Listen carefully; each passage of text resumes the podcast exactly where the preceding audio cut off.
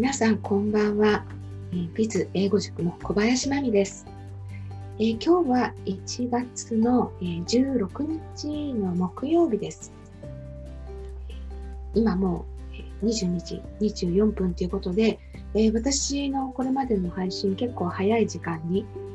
えー、もうむしろ皆さんが見れないんじゃないかっていうような時間に配信してましたけれども今日はですねちょっと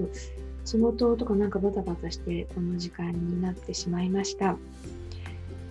えー、まあ、誰とでも会話が途切れない英会話力をつけるためのその秘訣シリーズっていうことで、え、先週からですね、え、毎日、えー、15分ぐらいですかね、お話しさせていただいておりますけれども、今日はですね、いよいよその8位まで来ました。えー、あっという間にあの8位であの頑張って毎日配信できてる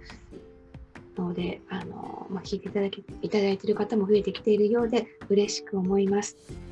えー、今日はあの8回目の秘訣ですね、8つ目の秘訣をお話しする前に、えー、いつもの通りに今までどんなお話したか、えー、復習してみたいと思います。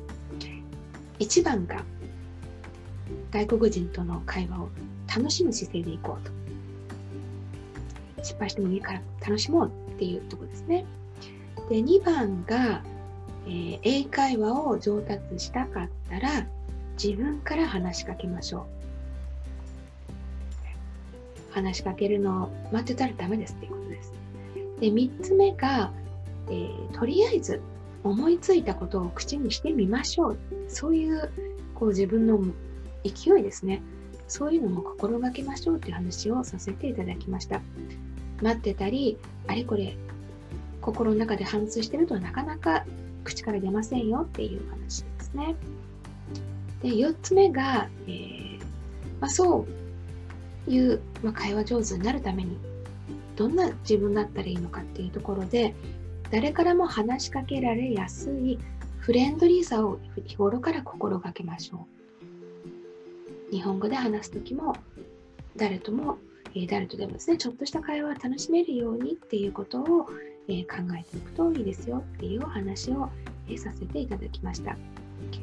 それからま5番目あたりからですねまたちょっと英会話、えー、上達するためのテクニック的なところもあるんですけれども、え、相手の話に興味を持つというところなんです、え、自分が言いたいことを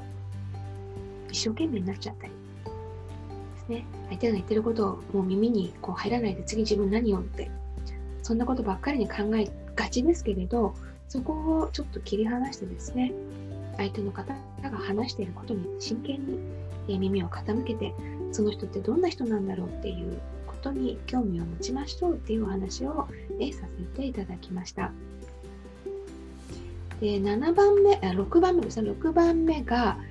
えー、分かりやすくどんな時でもあれこれ言わずにすっきり断捨離したような、まあ、分かりやすい文章を常に心がけましょう。私たちは大事じゃないこととかいろいろあれこれ言いがちなんですよね。そこをスパッと切ってですね、えー、まあ分かりやすく異文化の外国人の人にも分かりやすく表現するっていうことを心がけましょうという話をさせていただきました。で7番目が、えー、昨日お話しさせていただいたところですけれども、えー、いざっていう時にどんな話をしたらいいのかっていうことを日頃から準備しておくのが大事ですよというお話をさせていただきました。えー、ね、ちょっとした日常会話の時に外国人の人に、まあ、初めて会った人にどんな話、まあ、ちょっと話をする機会があった場合っていうことですけれども、えー、どんなことを聞いてみたりどんなことを紹介してあげたりとか、自分何言えるだろうこんなこと言えないかなって考えておくってことですね。そしてビジネスの上では、えー、大事な会議とか大事な交渉の前とか必ずちょっとした雑談っていうのがありますので、え、その時に自分は何を言って相手の、心をつかむかというかいいこビジネスの本題に入るまでのウォーミングアップができるための話題って何なのかそこはしっかり事前に準備しておくのが大事ですよっていうお話をさせていただきました。えー、今日ですね、8番目なんですけれども、えー、これもまたあの7番目と同じように、まあ、大事というか、まあ、これはあのあんまり英会話っていうことだけにこだわらないのかもしれないんですけれども、えー、私が皆さんにお伝えしたい8つ目の秘訣っていうのは、えー、常に世の中のことに興味を持っていろんな問題意識を持ってそして自分の意見を言えるように心がけましょうっていうことです。先ほどあの事前に準備っていうのは前回の秘訣の中で、えー、お話し、えー、させていただいたっていうふうにお伝えしましたけれども、えー、ちょっとした日常会話ですね、まあ、一期一会的なあの外国人の方との軽い日常会話であれば、まあ、そういう機会があったらこんなことを言ってみようっていうふうに、ま、準備をしておくことである程度は、まあ、こなせると思うんですね。まあ、道案内とか、まあ、本当にちょっとこう隣に座った人と話すっていうそういう場面であればなんですが、まあ、もう少し踏み込んだ会話をする場合その時にはやっぱりいろんな話題っていうのが、まあ、展開していくもしくは自分もこういろんなその人と話すのに適切な話題を、まあ、広げていくっていうことが大事になってきてでその時ですねま必ず自分の意見を何か言えるようになっておくっていうのが大事なんですね。もしかしたらこの話っていうのは少し英語ができる方もしくは結構できる方でお仕事の方でできる方ででも実際仕事を離れた時のスモールトーク雑談になったらもうなかなか話せないっていう経験を、まあ、一度でも感じた方っていうのにいう方にはよりピンとくるんじゃないかなと思います。やはりですね、あのまあ、海外の人、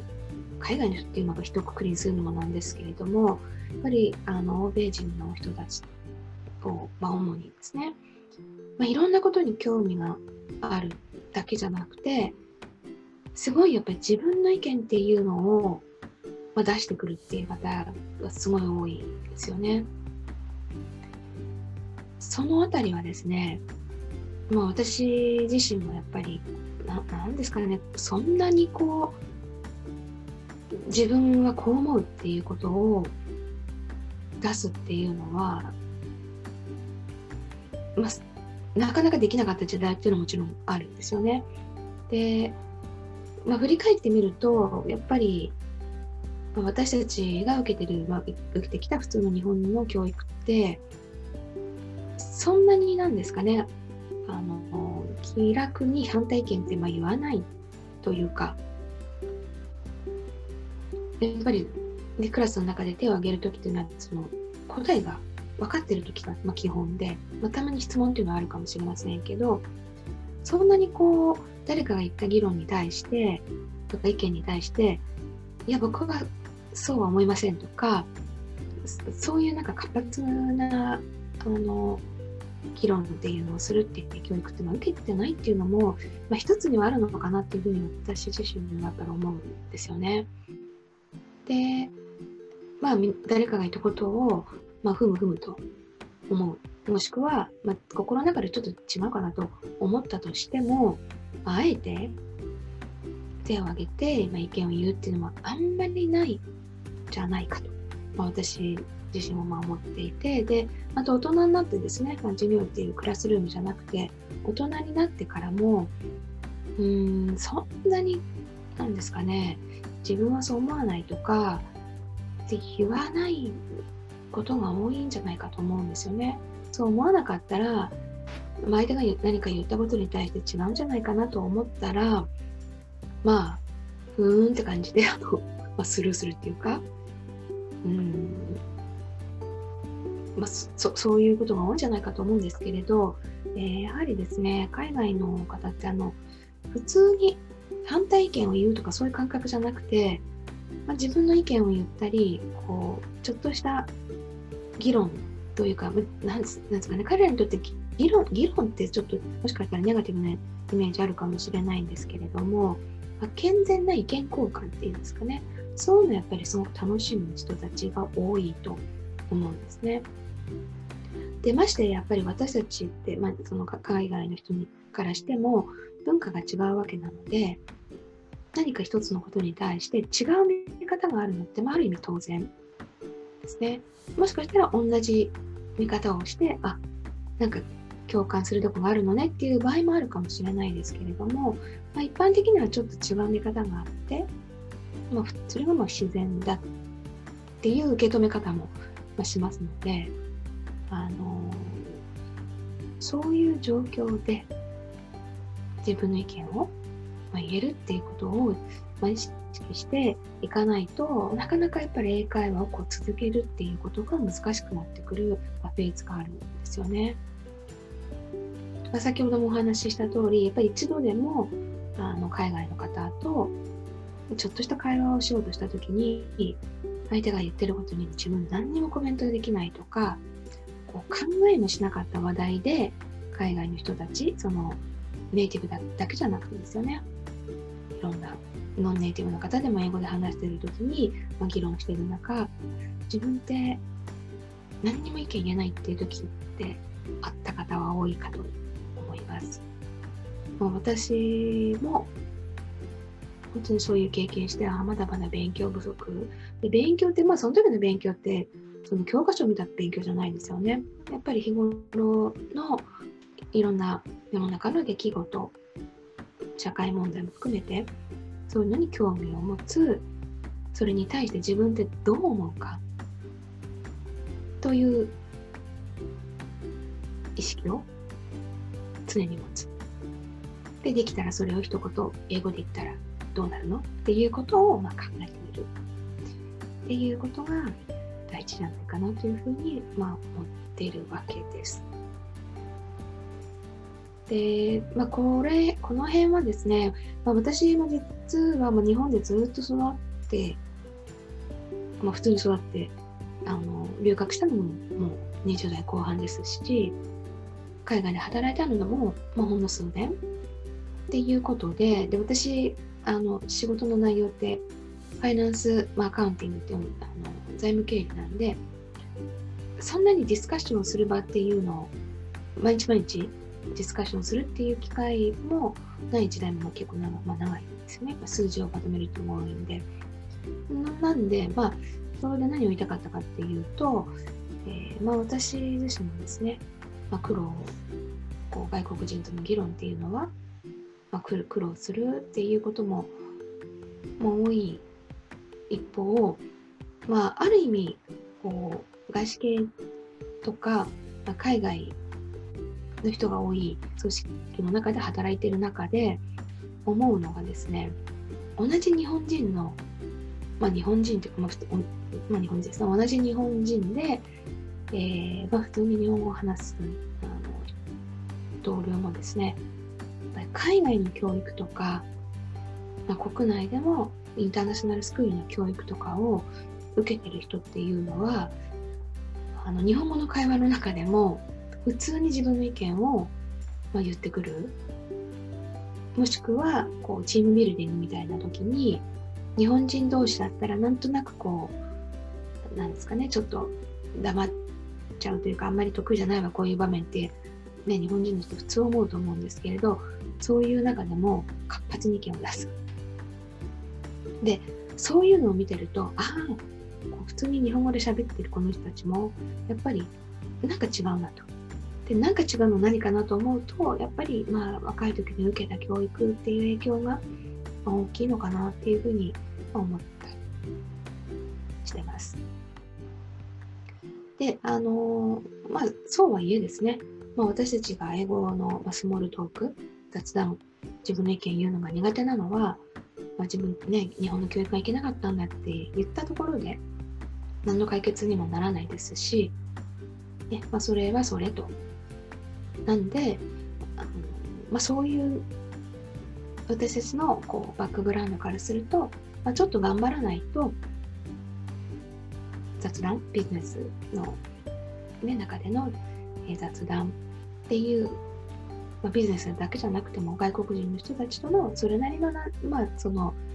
大人のですね会話っていうのでこう何かいろんな健全なあの意見交換をするのっていうのはやっぱり頑張らないとできないんだという認識を持つ必要があるかなと思ってます。普通にはできるように私たちはなかなか来てないということですね。じゃあまあ何やればいいのかっていうことですけれども、えー、まあね、いろんなアプローチ、こう知識をつける、考え身につけるっていうのはいろんなアプローチあると思うんですけれども、まあ、やっぱり私、手っ取り早いのは、まあ、これだけインターネットでいろんな、えー、情報にアクセスできる時代ですから、えー、やはりやっぱり海外の人たちが読むものを、まあ、自分もちょっと目を通してみるっていうのはいいんじゃないかなと思っています。お聞きいただいている皆さんが英語をどこのレベルを目指すかにもよるんですけれども、えー、まあ、ビジネスである程度使えてかつ、まあ、ちょっと気の利いたスモールトークなどもできるようになりたいっていう方は、えー、やっぱりニュースだったり、えー、アメリカなり欧米のビジネスパーソンの方が見ているあのそれなりのこうなんですかね品格品のいいっていう言い方もあるんですけどもやっぱりそれなりのこのサイトですよね。ニュースだったら、まあ、ウォール・ストリート・ジャーナルとかファイナンシャル・タイムズニューヨーク・タイムズとか、まあ、そういうガーディアンとかいろいろありますけれどそういうものだったり、えー、もうちょっと頑張りたいなと思う方だったら、えーまあ、ハーバードビジネスレビューの記事とかあとね、聞く方ではまあ TED っていうのもありますけれども、まあ、そういうもので自分の興味のあるものから、えー、英語に触れてみるということができるといいんじゃないかなと思います。この辺がですね、すごく苦痛になっちゃうと続かないんで、やっ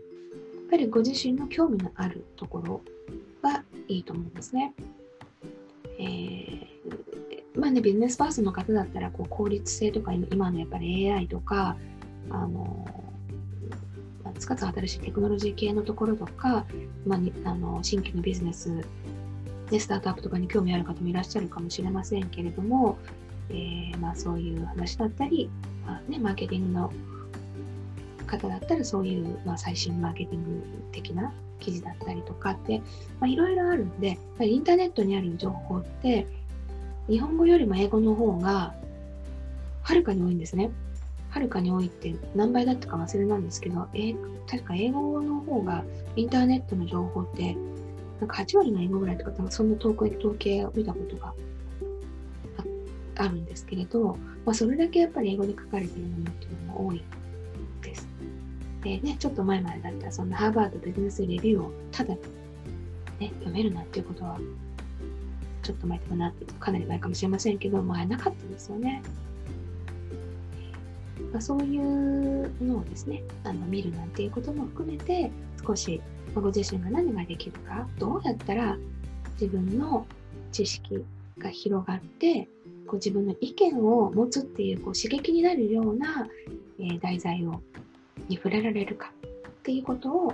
えー、考えていただくのがいいのかなと思ってます。で、まあ、そのちょっとね、お助けになればいいかなというふうにちょっと思って、最近あの、Facebook ページの方に私が読んだので、あ、面白いわと思う。で、そんなに難しくないやつ、そんなに長くない記事っていうのを少しこうご紹介してしてますので、その辺もですね、参考にいただしていただけたらなと思ってます。えー、それではですね、あの Facebook ライブとはいえ、こうなんか皆さんのコメントとかを全く見る余裕はなく、まあ、一方的に話すのが精一杯でこれまで来てますけれども、えー、誰とでも会話が続く秘訣英会話身につけるその秘訣っていう、えー、ことでお話ししているのは残すところあと2回です。明日と明後日なので、えーまあ、ぜひまた録画の方でもいいのでチェックしていただけたらなと思います、えー、今日も最後までご視聴いただきましてありがとうございました。それではまた明日。